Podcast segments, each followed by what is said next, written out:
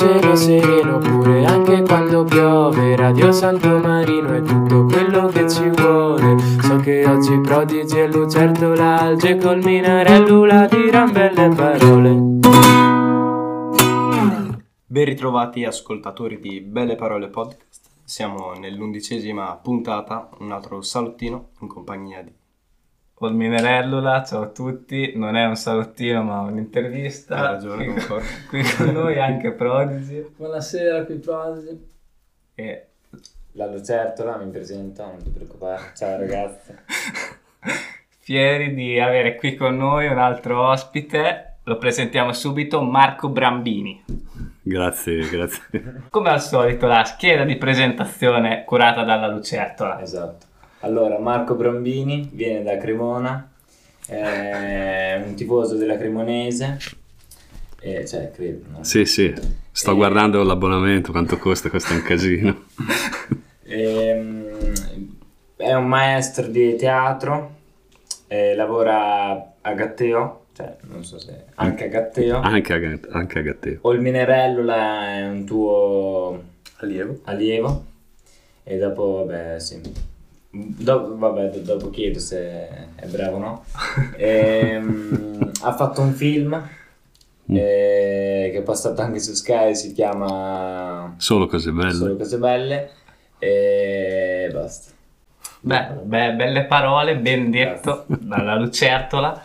E iniziamo pure con le domande. Ti chiediamo, Marco, sì, quando e come è nata la tua passione per il teatro? Orca domandone. Allora, è nata tardi, perché io ho fatto tanti mestieri prima di finire nel mondo del teatro, però è nata una ventina d'anni fa. Facevo un lavoro un po' strano che era l'educatore in una casa per adolescenti difficili che arrivavano dai servizi sociali, dai carceri minorili. Noi li prendevamo in casa e cercavamo di farli diventare delle personcine a modo. E ci capita un giorno di fare un laboratorio teatrale e io vedo sti ragazzini all'opera e dico, cavolo, guarda un po', con sti giochini che si fanno in questi laboratori riesco a conoscerli meglio che non a fare ore e ore di incontri. Allora lì mi si accende una lampadina e comincio a frequentare, studiare, fare. Quindi per diventare attore e poi maestro teatrale hai fatto qualche scuola, hai studiato? Sono un insipido ragioniere per volontà di mio padre, che voleva che i 3 figli maschi facessero di conto, perché avevamo un concessionario Buffetti. Quindi non ho fatto nessuna scuola, almeno nel momento in cui vi ho raccontato comincio a vedere che il teatro è una cosa che oltre ad essere divertente può essere importante. Inizio a studiare prima da autodidatta e poi faccio un paio di scuoline che durano un paio d'anni, delle scuole di alta formazione per sceneggiatore teatrale bla bla bla a Bologna, e poi continuo a formarmi. Di solito passo l'estate a formarmi e a farmi intervistare alle radio importanti e poi svolgo la mia professione durante, diciamo, l'anno tipo scolastico, no? Da ottobre a maggio. Io volevo chiedere che differenza c'è tra l'attore cinematografico e quello teatrale. Di teatro. Sì.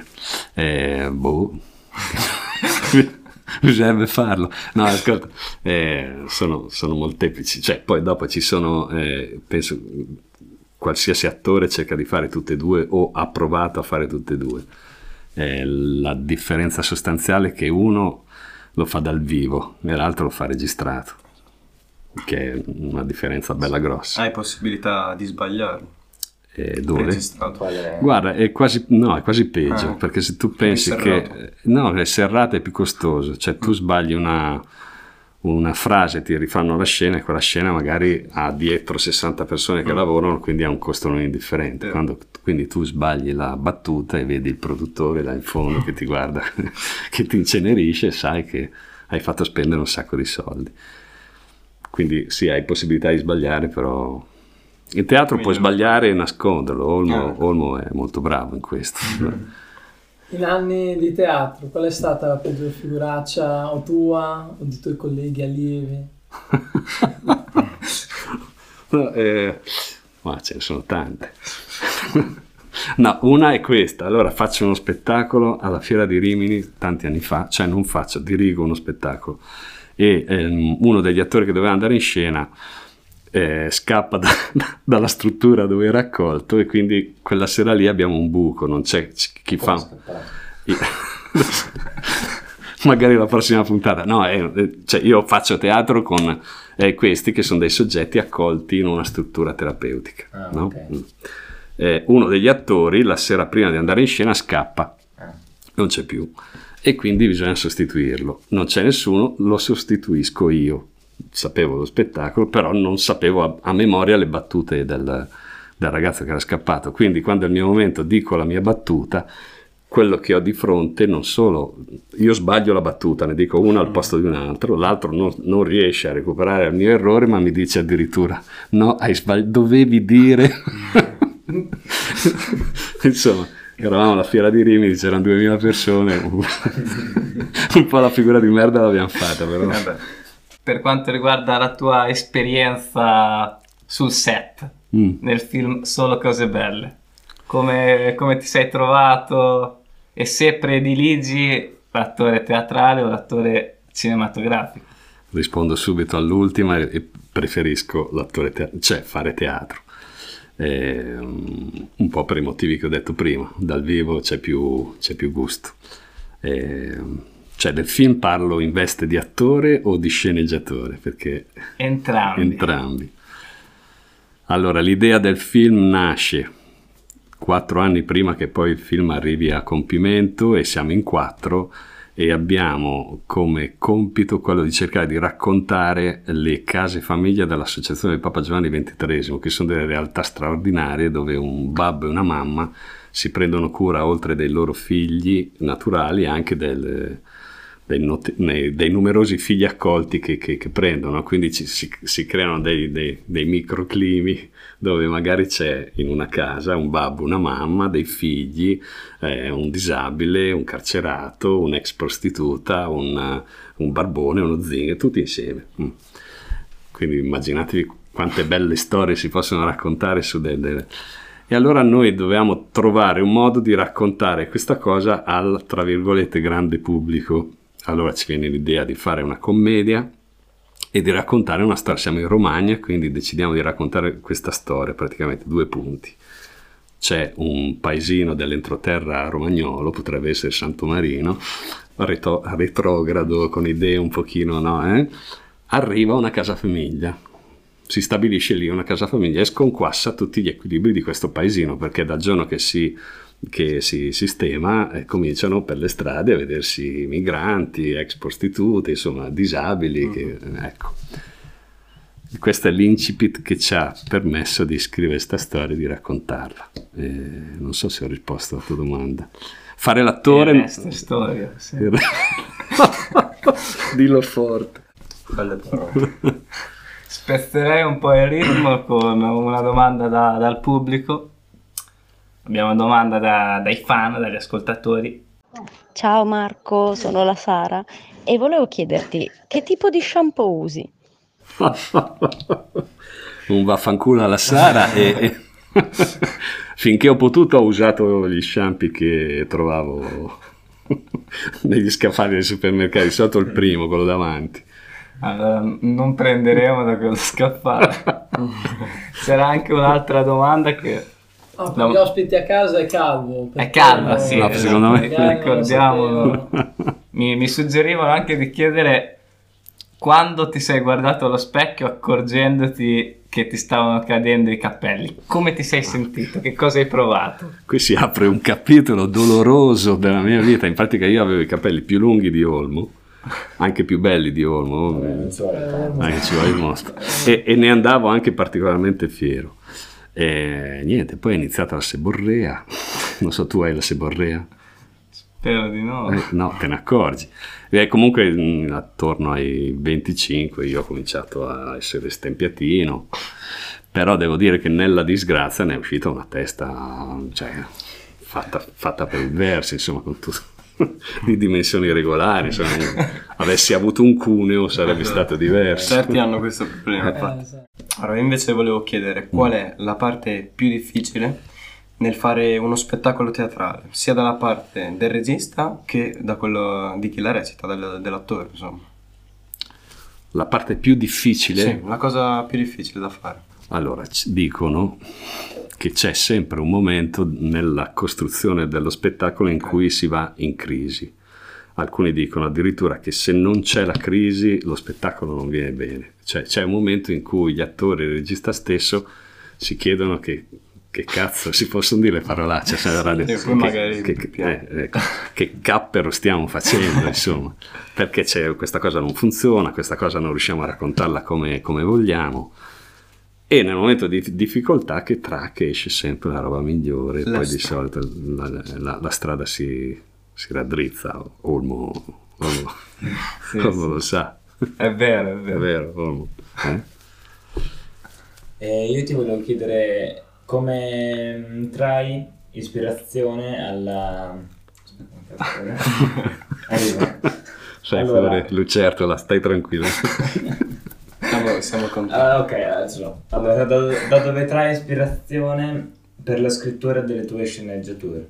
Da quello che mi viene in mente, o da un libro che ho letto, da una situazione che ho vissuto, da una cosa che mi colpisce. Qualcosa di concreto, però? Quasi sempre, sì.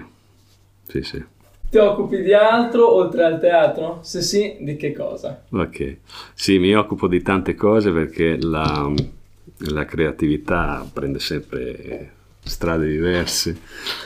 A breve esce un libro di racconti che si intitola Storie con le righe storte. Appena esce tornerò a Radio Santo Marino. Certo. Ed è un libro che nasce da... io vado in questi... A me piace tanto fare teatro nei luoghi del disagio. Non per niente Olmo mi segue da parecchio tempo. Però ci sono dei luoghi, oltre a quello dove partecipa Olmo, ancora più tosti su questo aspetto. Durante la pandemia sono in questa struttura che accoglie tossicodipendenti in recupero e durante la pandemia non si possono fare spettacoli, quindi mi devo inventare qualcos'altro, non mi viene niente, siamo in un salotto seduti e io provo a fare un giochino, dico provate a raccontarmi qualcosa di voi in terza persona, ti ricordi? Lo facciamo anche noi sta roba, E questa cosa di poter parlare di me facendo finta di essere un altro li libera e escono delle cose straordinariamente pesanti, no? I loro vissuti, le loro storie, e io dico adesso che me ne raccontate che cosa ne faccio? Allora la volta dopo ci vado una volta a settimana, torno lì e dico vi va se noi proviamo queste cose che mi avete raccontato a trasformarle in racconti, in favole, vi insegno una cosa che è il viaggio dell'eroe, una struttura a punti che serve a scrivere le storie in maniera efficace. E quindi abbiamo trasformato le loro storie in favole, in racconti, in aneddoti e dovrebbe uscire. Poi ho chiamato uno che disegna, abbiamo fatto anche le illustrazioni e uscirà sto libretto che non comprerà nessuno. Un po'. Forse no, gli ascoltatori di Radio Santo Marino. Dai, speriamo di ricevere una copia. Ma certo, 4 copie. Sì. God. Una domanda mia da attore, sì. Dato che tu sei un maestro ormai, un veterano, no? Nell'arte dello spettacolo, sai dei rimedi, dei trucchi per combattere l'ansia da prestazione. L'ansia da prestazione, tu lo sai già, io lo dico sempre. O da palcoscenico, sì, in questo caso. Io penso che in tutti gli aspetti della vita, se tu arrivi al determinato momento che ti mette ansia, pronto, l'ansia diminuisce. Tante volte l'ansia che ci divora è la paura di non essere pronti o capaci di fare una determinata cosa, quindi se io devo salire su un palco e su quel palco devo dire le frasi che ho imparato a memoria ed essere quel personaggio che ho per mesi e mesi provato, più sono pronto e meno questa roba la vivo. E poi se la vivo io dico sempre ve la ciucciate, nel senso che ci sta. Io per primo sono timido, introverso, alla vostra età ero penso la persona più insicura della terra. Tutte le volte che devo salire su un palcoscenico, nell'attimo prima ho una forte tensione, non capisco niente. Quindi fa parte del gioco, diciamo. Fa parte del gioco, sì. Buon pomeriggio, Radio Santo Marino. Ho sentito che è ospite oggi da voi Marco Brambini, che abbiamo avuto il piacere di conoscerlo, noi della redazione Teatro Italia. E non volevo fargli una domanda, ma volevo comunicare che finalmente dopo mesi abbiamo letto la sua sceneggiatura, sì, quella che ci ha inviato per il nostro concorso.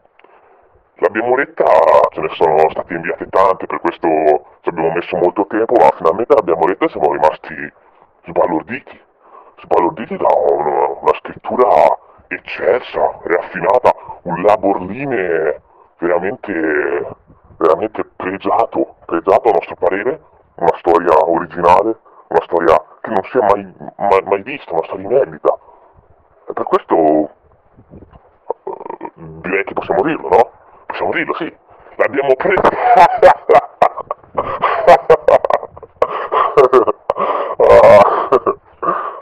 L'abbiamo presa.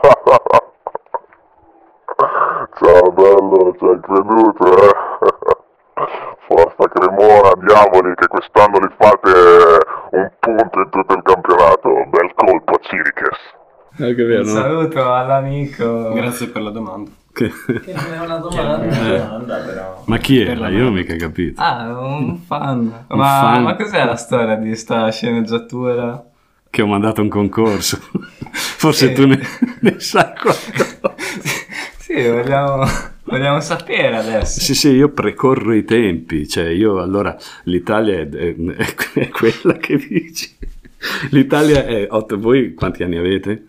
16, siete sfortunati. Ve lo ricordate un mondiale dell'Italia? Beh, non dal, cioè, non, visto in tempo reale. Cioè, eravate piccoli. Ecco, è la seconda volta che non si qualifica. La prima volta, quando non si è qualificata, a me viene un'idea per una storia, insomma. C'è l'Italia che non si qualifica ai mondiali, io leggo quando non si è qualificata contro la Svezia, il giorno dopo sulla Gazzetta c'era scritto le possibilità di ripescaggio e tra le tante c'era che un paese qualificato entri in guerra, no? Allora lì dico, bella questa storia. Allora, io mi immagino che il protagonista di questa storia è un senatore della Repubblica Italiana, tifosissimo dell'Italia, un tipo Razzi, quei cretini che abitano quei posti, che legge alla buvette del Senato, sulla Gazzetta, questa cosa e dice, cavolo, aspetta, io adesso guarda la lista dei partecipanti ai mondiali, vede che c'è uno staterello, dice, cavolo, ma io questo lì c'è, l'ambasciatore lo conosco, c'ho l'amico così, faccio scoppiare una guerra lampo, lo squalificano il paese e l'Italia viene riammessa. E mi sembrava un'idea geniale. E allora me l'hanno stroncato, ma hanno scritto, non sono permaloso perché sennò non sarei presa. Beh, te l'avevo detto questo, che mi è arrivata la risposta. Non solo non mi hanno preso, ma mi hanno troncato proprio sia la storia sia chi l'ha scritta. Mi ha parlato malissimo alle spalle perché in faccia non sono riusciti a dirmelo, mi hanno mandato una mail. Però la storia secondo me funzionava. Poi questo senatore riesce nell'intento, scoppia una guerra in questo staterello, solo che col giorno d'oggi è tutto globalizzato, quindi lo staterello è amico dello staterone e via dicendo. Terza guerra mondiale, nucleare, quasi la fine del mondo, e arriviamo alla finale dei campionati mondiali, l'Italia vince e fuori il mondo sta finendo. Pensavo che non giocavano alla finale perché c'era la guerra. No, io l'avrei fatto proprio vincere. Venivano uccisi. Sei nostalgico dei cinepanettoni? No. Infatti l'hanno chiamato cinepanettone il mio. Per quello mi ricordavo, sì. Però, mi hanno offeso anche, perché secondo me la mia era una commedia amara, capito? Agra. Un melodramma. Secondo me dicono che scrivo in maniera melancomica. Un po' melanconico, un po' comico, e volevo fare una roba del genere, ma mi ha scambiato per un... io volevo chiedere se per caso il Minerellola è l'allievo che tutti vogliono. Il minerellula è lui? Esatto. Intanto perché minerellula? Olmo. Così. Ok. Ma diciamo che come allievo si applica, forse ride un po' troppo, tipo ride sempre, no? Mette allegria, però non capisci se capisce o se, però no. Adesso non lo so, se la cava. Andiamo avanti, ti volevo chiedere se c'è un tuo attore di riferimento, sia nel teatro sia nel cinema, e intanto rispondi questo, poi un altro quesito. Più che di riferimento, che mi piace, una donna, Giuliana Musso, che nessuno conosce, che fa teatro d'indagine.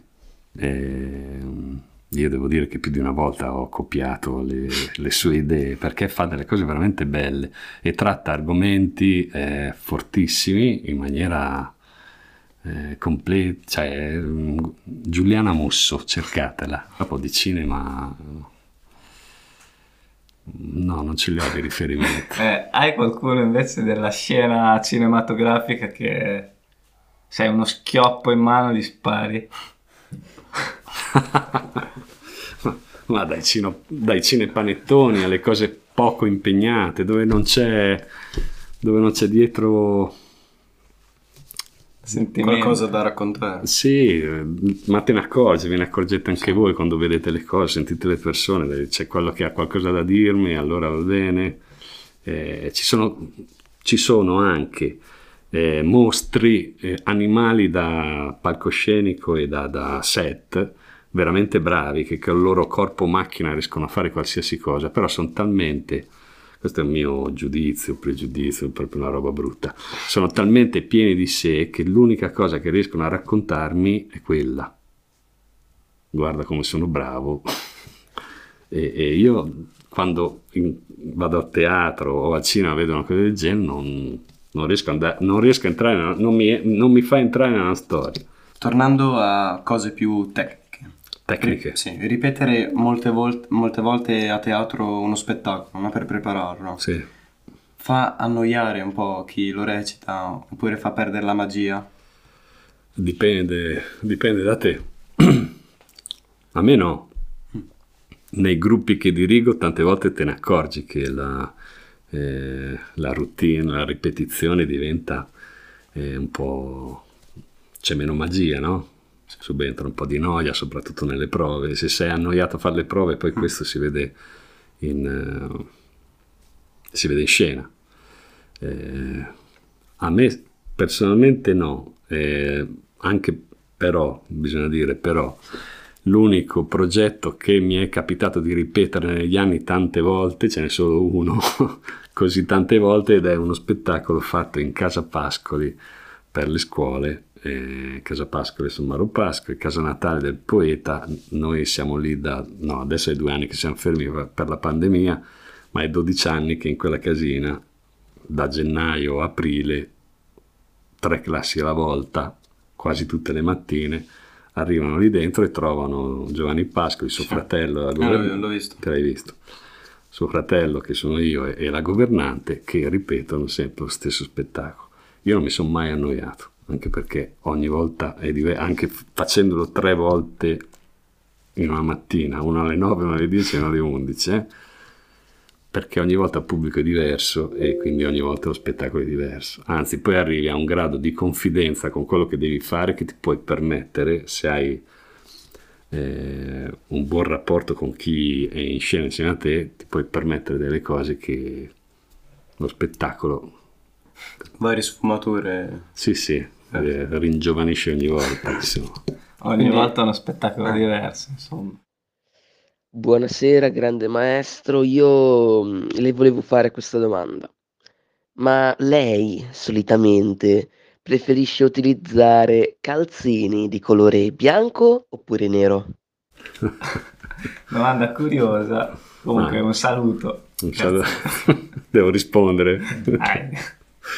Neri, sono teatrante, il teatro va al nero, perché il bianco riflette. Quindi se io in teatro ho del bianco, c'ho un fondale bianco, accendo una lucetta, ho illuminato tutto.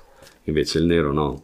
Quindi se io punto una luce in un determinato punto, in un determinato punto, illumino solo quello e tutto il resto resta nero.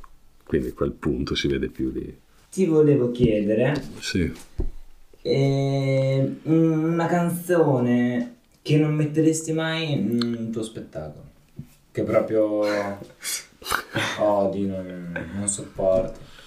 O un cantante. Sì, o un cantante. Adesso odiare la musica mai. Magari un genere. Odiare la musica mai. A me non è mai piaciuto. Allora, io ho una certa età, la musica d'oggi nelle mie orecchie ancora fatica ad abitare. Però ho letto un'intervista a Fossati invece che tira su tantissimo i rapper e i cantanti del momento, perché hanno delle possibilità e sviluppano delle capacità che lui al suo tempo assolutamente non aveva. Quindi tanto di cappello gli fa e va bene, spiega tanti motivi. Quindi non ho musiche che odio, ma se ci fosse una musica odiosa potrebbe entrare ugualmente in teatro, perché se tu devi fare una scena e scatenare odio, cioè il pubblico deve guardare questa cosa e provare un sentimento che si avvicina all'odio, allora ci sta bene la musica. Sceglierei una musica che mi scatena quell'emozione, quel sentimento. Ti chiediamo, il Covid-19, pandemia, influenza, sì, come ha influito sul teatro, la presenza degli spettatori agli spettacoli? Beh, si sa che siamo stati tra i più penalizzati, no? I teatri sono stati chiusi per tantissimo tempo, poi quando sono stati riaperti a numeri ridotti, con le mascherine. Provateci ad andare a teatro e tenersi una mascherina, o provate a fare uno spettacolo con davanti 100 mummie con la mascherina che non puoi vedere se si stanno divertendo, se stanno capendo, se stanno seguendo tutto, quindi penalizzatissimo.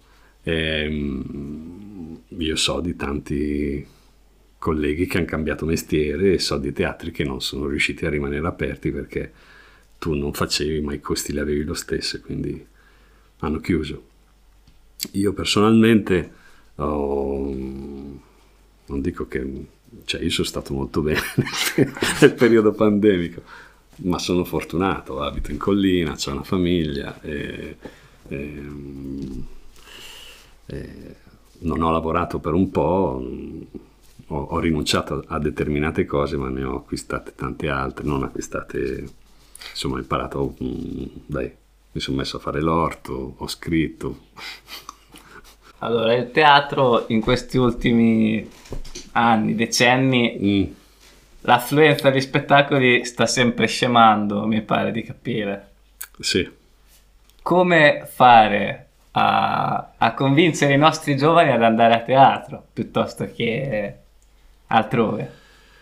Ma, cioè, secondo me, più che convincere, cioè, le possibilità ci sono già. Cioè, se uno non conosce l'ambiente teatrale... pensa, teatro, c'è il teatro Bonci a Cesena, c'è diciamo i teatri istituzionali, no? Dove un biglietto costa l'ira di Dio. Invece, soprattutto qui dove vivete voi in Romagna, c'è un'offerta teatrale vastissima, cioè veramente, cioè, siete fortunati. Io abito a Cremona, in the middle of nowhere, cioè non c'è nulla a Cremona. La Romagna c'ha un'offerta che fa invidia a una metropoli come Milano. Perché? Perché c'è un paese, che esce da Cesena, sono tutti attaccati, quindi c'è un'offerta molto, molto, molto varia. Uno basta prendere un quotidiano, guardare che cosa c'è la sera, avrebbe la scelta. Però, secondo me le cose che faccio io un pochino avvicinano i giovani al teatro. Cioè, se io penso che in Casa Pascoli in 12 anni avevamo calcolato che più di 10.000 studenti hanno visto sto spettacolo, quindi 10.000 studenti hanno sentito qualcosa del Pascoli che non sia imparare la Cavallina Storna a memoria a scuola, no? Oppure anche fare i percorsi laboratoriali, è un modo di avvicinare. Io faccio sempre nei miei gruppi, e ne ho più di uno, la domanda: chi di voi va a teatro? Non ci va nessuno, giusto? E quindi invito a, suggerisco, guardate che c'è, adesso vi ho detto Giuliana Musso e tutti andranno a vedere che cosa fa questa Giuliana Musso, che è veneta però ogni tanto passa anche da queste parti. Ultimissima domanda, il domandone che poniamo a tutti quelli che passano di qui per le interviste, dato che in questa rubrica intervistiamo artisti della zona, ti chiediamo una tua definizione di artista. Chi rientra nel campo di artista? E che cos'è un artista? Madonna, è domandone. Oh. È uno che riesce a raccontare il bello che c'è intorno a lui. Non mi è venuta bene, però è la prima che mi è venuta bene. Cioè, sì, questa è molto personale, riguarda me, cioè il riuscire a raccontare le cose. A farle arrivare. E farle arrivare, farle piacere a chi le ascolta. Ok. Belle parole. Concordo. E tu ti reputi un artista? Ma tutto tondo. No, dai, ci provo. D'accordo. Detto questo, direi che possiamo chiudere. Ringraziamo Marco Brambini. Grazie a voi. Vogliamo ricordare il libro prossimamente. Ah sì, non è ancora uscito, quindi Coming Soon, storie con le righe storte, penso in autunno. Non dico neanche tutte le librerie perché non è detto che ci arrivi, però in qualche libreria. In qualche duna. Salutiamo anche noi. Buona giornata. Ciao. Arrivederci da Radio Santo Marino.